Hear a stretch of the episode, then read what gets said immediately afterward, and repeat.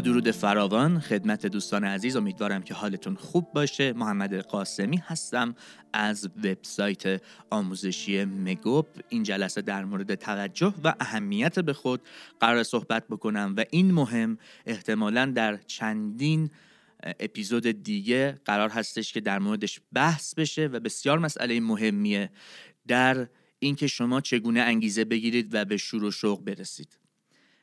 داستان از این قراره که به من و شما از کودکی یاد دادن که صرف توجه به خواسته خود یک نوع امر نکوهیده و بده و اسمش رو هم گذاشتن خودخواهی و یک چیز بد می‌دونن اون رو. و ما آموزش دیدیم که این رو بد بدونیم و طبق همون رفتار بکنیم و هیچ چیز رو فقط برای خودمون نخواهیم.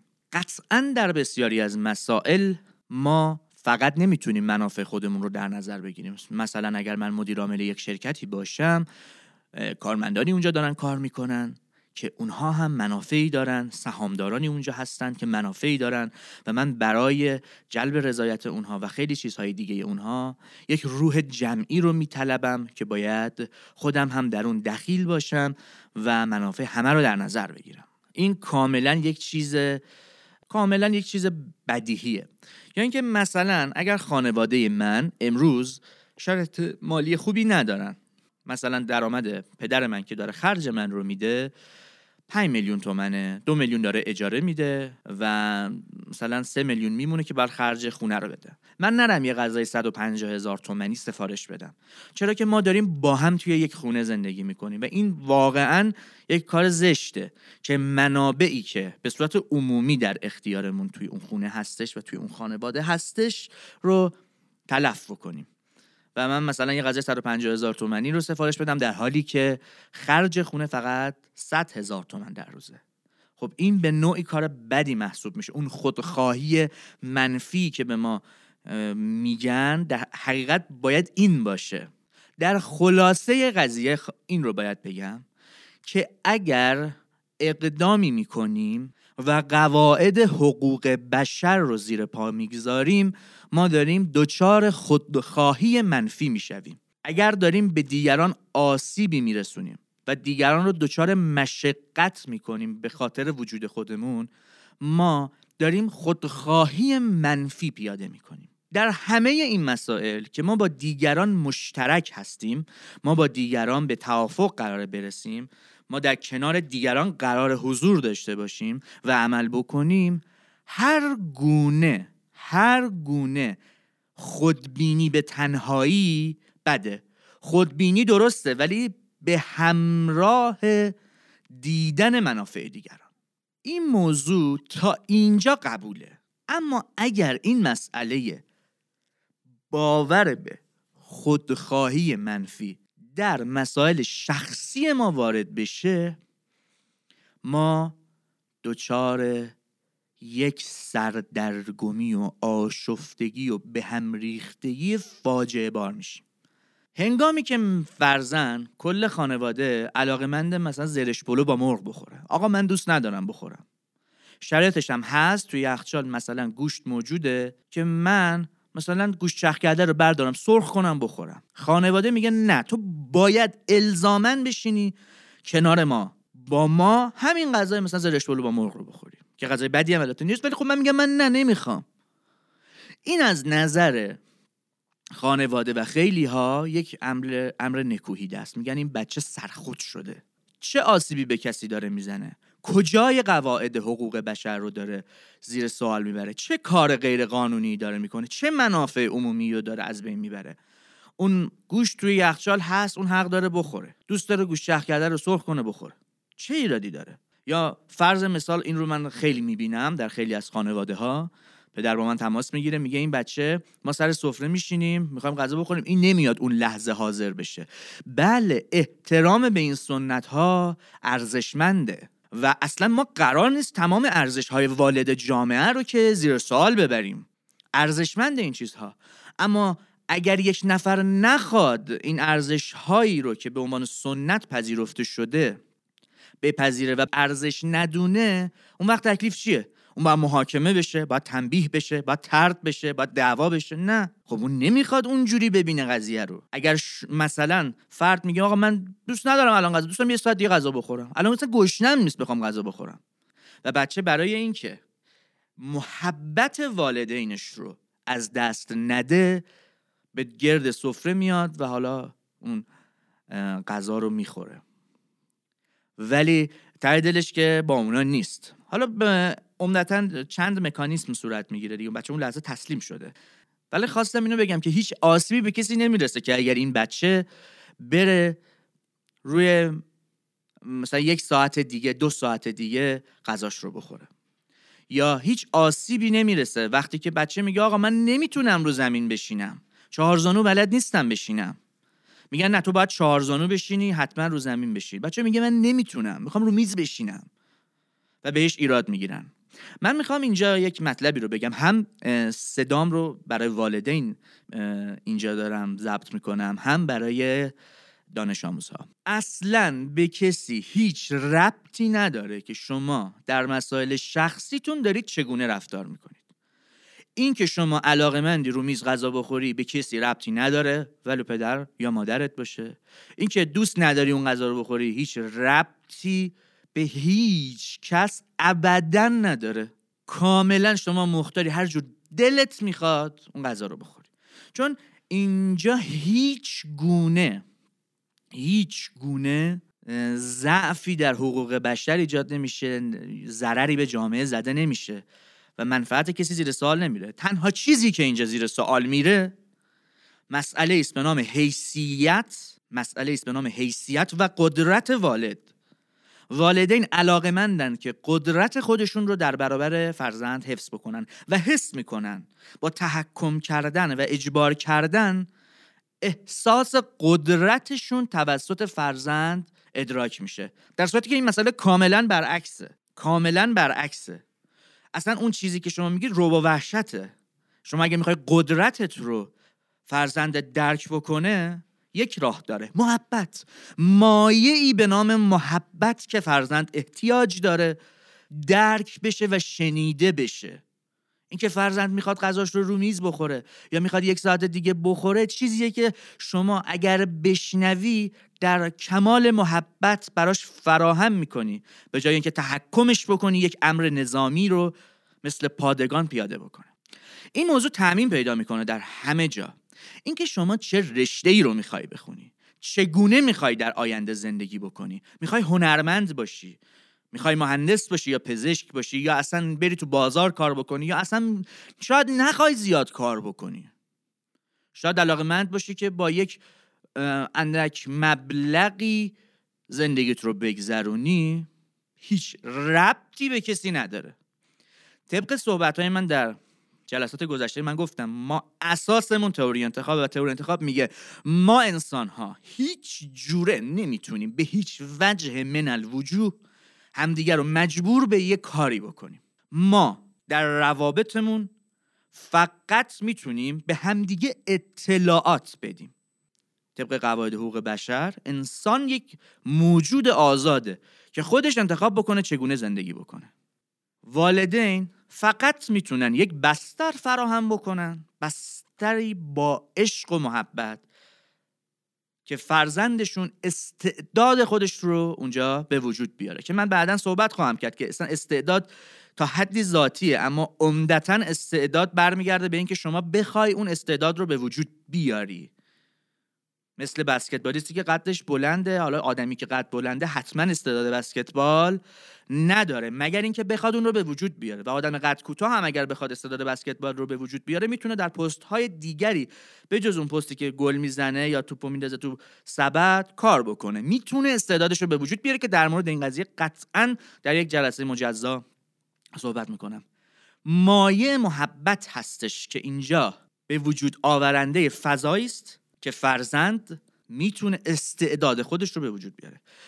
قرار نیستش که من و شما از خودمون و خواسته خودمون به خاطر اینکه آبروی بابامون نره دور بشیم. به خاطر اینکه آبروی مامانمون پیش زنمون نره خودمون رو در یک محلکه قرار بدیم که هیچ ربطی به ما نداره. چهار سال پشت کنکور بمونیم. قرار نیست ما برای اینکه خودمون رو به دیگران ثابت بکنیم اقدام به یک سری کارهایی بکنیم که هیچ ربطی به ما نداره. من یه آقایی به من زنگ زد گفت من هفت سال پشت کنکورم.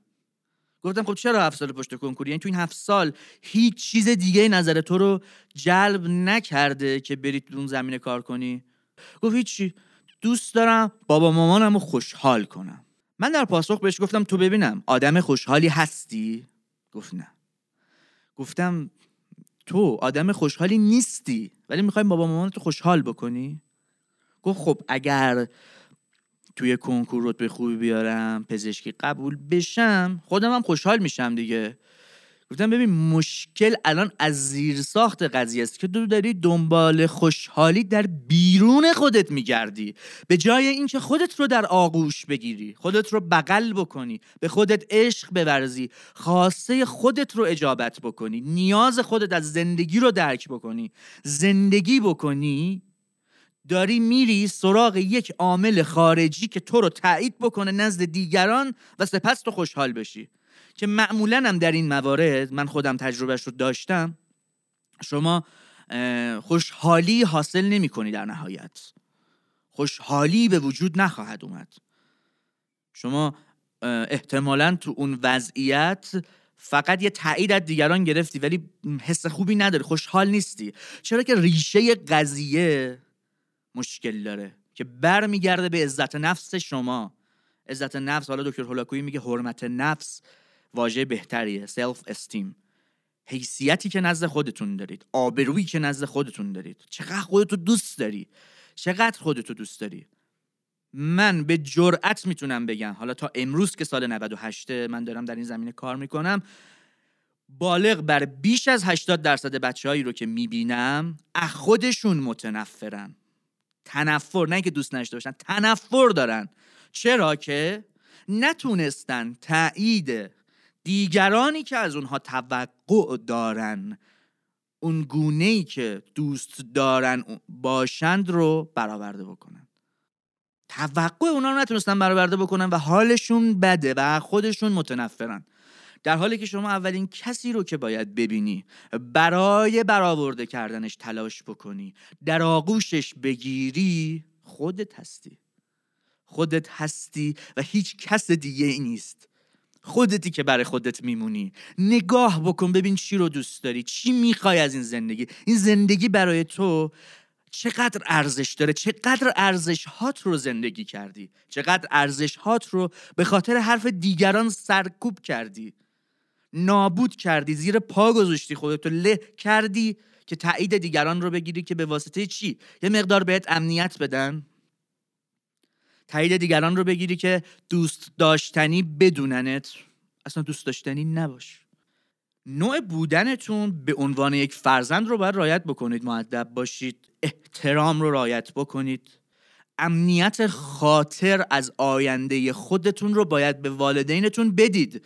اینکه شما مثلا امروز در کشور ایران که هنر نقاشی تقریبا یک هنریه که شاید از هزار نفر یه نفر بهش اهمیت میده. بیفتی تو خط نقاشی کشیدن و بخوای به واسطه اون کسب درآمد بکنی خب معلومه والدین امنیت خاطر ندارن. تو باید یه امنیت خاطر براشون ولید بیاد که بابا من دارم یه همچین پلنی رو میرم. نمیگم شما موظفی این امنیت خاطر رو پدید بیاری ولی پدر و مادر شما آدم مهم زندگی شما باید این کار رو بکنی که خودت حس بهتری داشته باشی. پدر و مادر میگن آقا برو پزشکی بخون. تو میگی من نه می‌خوام نقاشی بخونم. نقاشی که هیچ آینده تقریبا در این وضعیت متاسفانه در این وضعیت هنرنادوستی کشور ما هیچ آینده ای نداره. می‌خوام برم اونو بخونم. خب پدر و مادر میگرخن میگن آقا این الان ما بچه بزرگ کردیم دوستش داریم آدم مهم زندگیمونه و داره این چونی زندگی خودش رو تباه می‌کنه. شما موظفی اینجا که بیا یه پلنی بیدی بابا امنیت خاطر داشته باشید. مثلا من دارم فلان گالری فلان کارو می‌کنم. یا میره تو کار موسیقی آقا امنیت خاطر داشته باشید. من اسپانسر مثلا گرفتم یا مثلا من استعداد دارم فلان هر چی. امنیت خاطره براشون پدید بیارین. آدمای مهم زندگی شما. اگر میری میای خرجتو میدن تا به رشد و تعالی برسی. که همینجا به سراحت بگم وظیفه پدر مادره که خرج بچه رو بدن تا روزی که یاد بگیره چگونه خونه بره اصلا پدر و مادر وظیفهشونه که به بچه یاد بدن چگونه این خونه بره. تا اینکه این بچه از خونه بره شما موظفی احترام رو رعایت بکنی. حتی هم خونه هم رفتی باید احترام رو رعایت بکنی. باید با محبت باشی. البته متقابله. پدر مادر اگر با محبت باشن بچه قطعا با محبت میشه. قطعا با محبت میشه. مگه میشه بچه با محبت نشه؟ عزیزم شما اولین و مهمترین آدم زندگیت خودتی. خودت رو باید در آغوش بکشی. تلاش بکنی که خوب زندگی بکنی. خوب زندگی کردن فقط به این معنا نیستش که شما پول داشته باشی. پول مهمترین بخششه. پول مهمترین بخش یک زندگی خوبه. شکی نیست. قطعا همینه. ولی اینکه اون پوله رو از چه راهی به دست میاری خب خودش خیلی مهمه دیگه. مهمترین آدم زندگیت خودت هستی. هیچ کسی نیست و حواست باشه ما عمر کوتاهی داریم. ما انسان ها عمرمون کمه. زود میمیریم. ترسی نباید از این مرگ داشته باشیم. و برای اینکه زندگی خوبی داشته باشیم باید خودمون رو در آغوش بگیریم عاشق خودمون باشیم. تا از این زندگی لذت ببریم. دقیقا این یک جمله خیلی معروفه. میگن ترس از مرگ به خاطر زندگی نداشته است. ما مهمترین آدم زندگی خودمون هستیم. ما باید خودمون رو در آغوش بگیریم. به خواسته خودمون اهمیت بدیم. این صحبت ها رو کردیم در واقع یک مقدمه ای بود که حالا در جلسات بعدی در رابطه با اصلا اهمیت به خود صحبت خواهیم کرد. موزیک پایانمون هم یک موزیکی مربوط به همین قصه اهمیت به خود.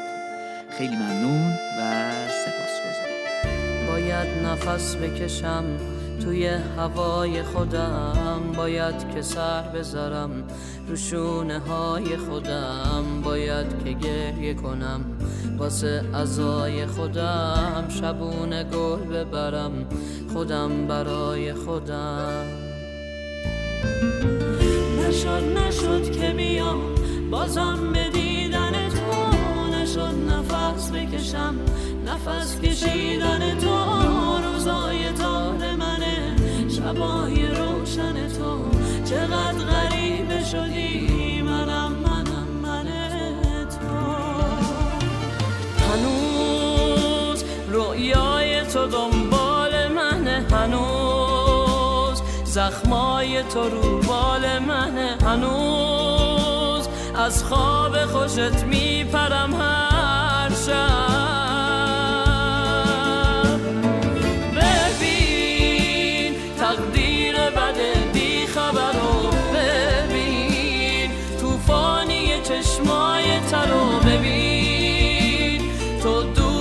تنها ترم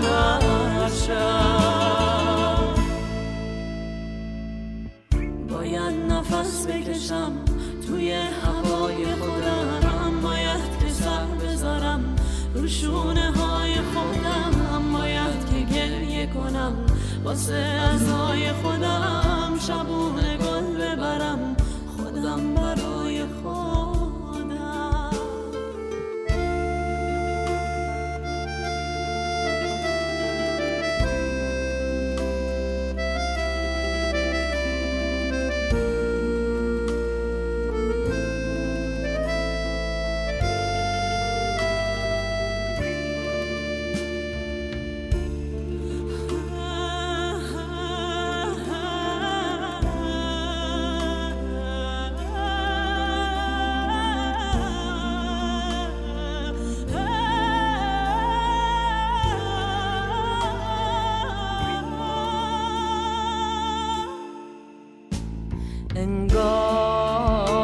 کسی فکر پریشونی من نیست.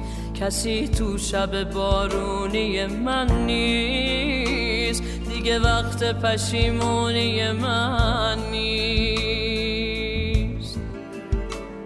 انگار تو قلبم غم دلخواه تو مونده. هنوز قلب من همراه تو مونده. هنوز پشت سرم آه تو مونده.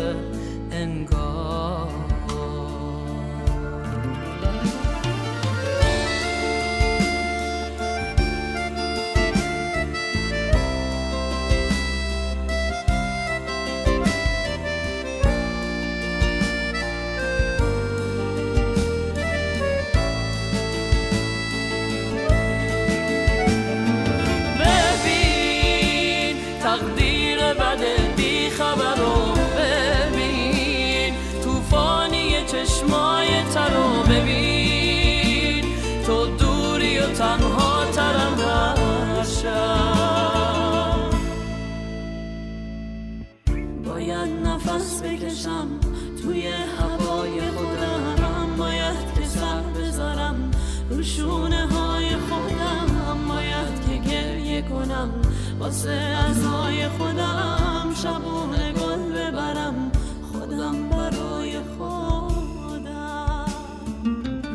نشد نشد که بیام. بازم به دیدن تو نشد نفس بکشم. نفس کشیدن تو روزای تار منه. شبای روشن تو. چقدر غریب شدی؟ منم منم من تو.